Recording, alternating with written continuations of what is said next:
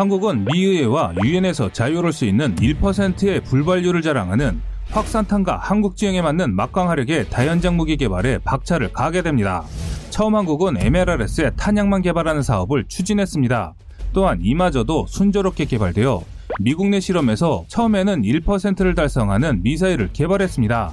하지만 미 의회를 설득하기에는 부족하다는 요청에 따라 추가로 경사지, 사막수풀 같은 환경이 추가된 시험 발사에서 1%를 넘어버리면서 다시 한번 좌절을 맛보게 됩니다. 처음 한국의 의도는 간단했습니다. 한국에게는 꼭 필요한 MLRS에 사용할 수 있는 확산탄을 개발하자라고 생각했는데 미 의회의 간섭으로 한국이 생각을 고쳐먹게 됐는데요. 미국의 MLRS에 쓰던 해당 탄종을 그대로 쓰면서 한국이 개발한 발사대에서 사용하도록 개발을 추진한 것이 천무원입니다. 그래서 미국의 MLRS 관련 군문서에 따르면 한화에서 MLRS 탄약 체계를 라이센스 생산하고 있었다는 것을 알 수 있는데요. 그런데 한국이 참으로 대단한 것이 한화에서 개발한 탄약 체계는 미국이 사용하는 것보다 뛰어나게 개조를 해버린 것입니다. 우선 한국이 개발한 탄약은 천무 one에서도 사용하고 MLRS에서도 사용이 가능하도록 호환 체계로 개발하게 된 것인데요. 그런데 여기에 다른 나라는 불가능했던 것을 한국은 가능하게 만든 것이 있습니다. 앞에서 언급했던 불발률을 획기적으로 개선한 것이죠. 미국의 GMLRS M26이나 M77 탄약 체계도 실전에서 1%의 불발률을 충족시키지 못하고 2에서 5%의 불발률을 보였습니다. 심지어 악조건인 상황에서는 10%의 불발률을 보이기도 하는 상황이며 아직까지 불발률 1% 이하의 집속 탄두는 존재하지 않았습니다. 이는 미국도 달성하지 못한 기준을 한국이 달성한 것입니다. 한국은 집속탄을 개발할 때 불발률을 현격히 떨어뜨리기 위해 일정 시간이 지나면 자동으로 폭발하는 확산탄을 개발했기 때문입니다. 이는 누구도 생각하지 못한 한국만의 창의적인 생각이라고밖에 할 수 없는 일입니다.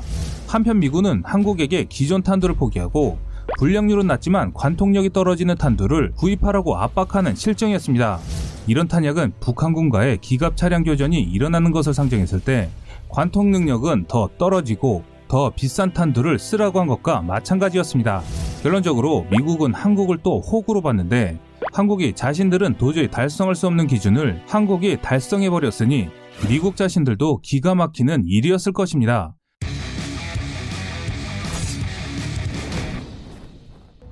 북한의 핵과 미사일 등 비대칭 위협에 대비하기 위한 전략으로 한국은 킬체인을 2015년부터 조기에 구축하겠다고 밝혔습니다.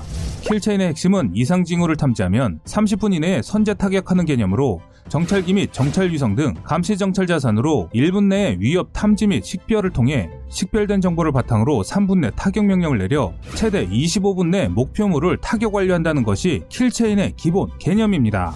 한국의 주요 타격 자산으로는 공군의 제2담 정밀유도 폭탄, 슬래미알 미사일, 타우러스 순항 미사일과 육군의 현무2 탄도미사일, 현무3 순항미사일, 에이테캠스 등을 꼽을 수 있습니다. 북한은 핵무기와 탄도미사일뿐만 아니라 300mm 장거리 방사포를 완성하여 전력하고 있는 상황이기 때문에 핵과 탄도미사일이 대한민국에게 치명적인 위협이 되는 것은 더 말할 필요도 없지만 이들에 가려져 상대적으로 주목을 받지 못한 300mm 장거리 방사포 세력 등이 전방 지역에 전진 배치되면서 이 역시 한국에게 치명적인 위협으로 작용하고 있습니다. 이로 인해 한국은 삼축 체제에 집중적으로 예산을 투자하고 있습니다. 현재 알려진 바로는 5년 동안 10조 2천억 원의 예산이 편성되었는데요. 첫 번째로 하늘 위에 각종 감시 정찰 자산을 대폭 강화한다는 것입니다. 정찰 위성 RQ4 글로벌 호크 벡터2 정찰기로 정찰하고 두 번째 축인 항공 타격 수단인 KPD 350 타우러스 F-35A와 같이 장거리 미사일로 타격하며 마지막으로 세 번째 축인 조기경보 및 요격 수단으로 패트리어트 팩3, 엠셈, PIP, LSM 개발을 추진하고 있습니다. 또한 육군은 지속적인 병력 감소로 인한 감군과 전시작전 통제권 전환 등에 대비하여 기존의 1군, 3군 사령부를 통합한 지상작전 사령부를 창설했습니다. 지상작전 사령부인 지작사에는 대화력전 수행본부와 화력여단을 예하로 두고 있는데요. 여기에 북한의 스커드 미사일 부대, 300mm 방사포 부대, 탄도미사일 발사 지역을 타격하기 위한 사거리 180km급의 KTSSM 등 타격 자산을 보유하고 있습니다. 여기서 KTSSM 같은 전술 미사일 체계가 천무2에 포함됩니다. 천무2는 기 전력화된 천무와는 별개의 체계로 지작사 차원의 대화력전 수행을 위한 다연장 로켓 체계입니다. 기존의 천무보다 대구경인 400mm 구경이며 200에서 400km 사거리에 무유도, 위성유도, 관성유도 등 정밀도가 높고 다양한 탄종을 운영할 수 있는 체계로 추진 중입니다. 나아가 200km 사거리 내에서 현존하는 해 공군의 백업 활용으로 운영 예정입니다. 천무2는 기존의 8x8 천무 차량에 400mm 대구경 로켓탄 pod에 두 발짜리 발사대 플랫폼을 얹는 방식입니다. 북한의 240에서 300mm 방사포 전력 대비 절대적 열세를 만회하기 위해 장거리 정밀 타격 수단을 확보하기 위한 것인데요. 이렇게 막강한 화력의 천무 two이지만 실전 배치는 다소 시간이 걸릴 것으로 알려져 있습니다. 기존 천무의 추가 전력화가 현재 진행 중이기 때문에 천무 one이 실전 배치가 마무리되는 이후 천무2가 배치될 것으로 보고 있습니다. 천무는 노후화된 구룡을 대체하고 MLRS의 수입 대체 효과를 기대할 수 있는 뛰어난 성능의 한국형 다연장 로켓 체계입니다. 하지만 현재도 전력화가 진행 중이기 때문에 1차로 천무원이 마무리되고 본격적으로 천무2가 양산 배치될 예정입니다. 천무원과 천무2는 실질적으로 미사일을 발사하는 플랫폼이 바뀌는 것입니다. 천무2는 미국의 LRPF 체계와 유사한 시스템의 공격무기입니다. LRPF란 장거리 정밀 타격 활용 무기 체계로 사거리 500km급의 지대지 공격무기 체계를 말합니다. 그래서 한국은 기존의 부족한 활용 문제를 해결하고자 현재 개발하는 것이 천무2인 것입니다. 천무2는 한국 지형 특성에 맞게 새롭게 개발되는 미사일과 발사대를 개발하는 것입니다.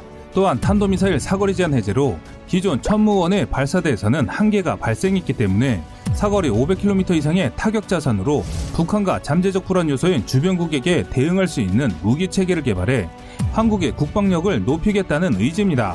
하지만 현재 세계 지상무기 공격 추세는 지대지 유도미사일 같은 경우 LRPF의 성격을 띠고 있는 상황입니다.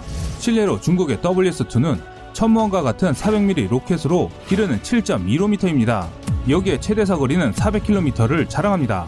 또한 이스라엘제 로라나 터키의 칸 미사일도 구경은 똑같은 610mm급이지만 길이는 각각 5에서 7.8m입니다. 반면 천무원은 최대 600mm의 미사일을 발사할 수 있지만 길이가 4m인 관계로 사거리에는 한계가 발생하게 된 것이죠. 그래서 한국은 천무투라는 새로운 플랫폼에 지대지 로켓 미사일을 개발하고 있습니다. 아직 한국은 북한의 방사포 전력에는 양적으로 밀리는 것이 현실이며 나아가 주변국 간 잠재적 위험 요소에 대비할 필요가 있습니다. 또한 군 구조 개편과 전자권 전환에 대응하려면 일반 야포에 비해 강력한 화력과 신속한 기동력을 갖춘 다연장 로켓 체계를 더 보강해야 하는데요. 천무투는 확산탄과 정밀유도탄, 지하침투, 갱도 파괴탄, 팔주로 파괴탄, 비핵 EMP탄, 열 압력탄, 정전탄, 지뢰살포탄, 선전탄 등 다양한 탄종을 개발 운영할 것으로 알려져 있기 때문에 현재 한국에게는 꼭 필요한 공격 무기라 할 수 있습니다. 천무투가 개발 완료되어 실전 배치가 끝난다면 세계 육군 화력의 순위에서도 빠지지 않는 한국의 군사력이 더욱 높아지지 않을까 생각합니다. 지금까지 세상의 모든 군사무기를 얘기하는 꺼리투브였습니다. 구독과 좋아요, 알람 설정은 좋은 영상을 만드는데 많은 힘이 됩니다.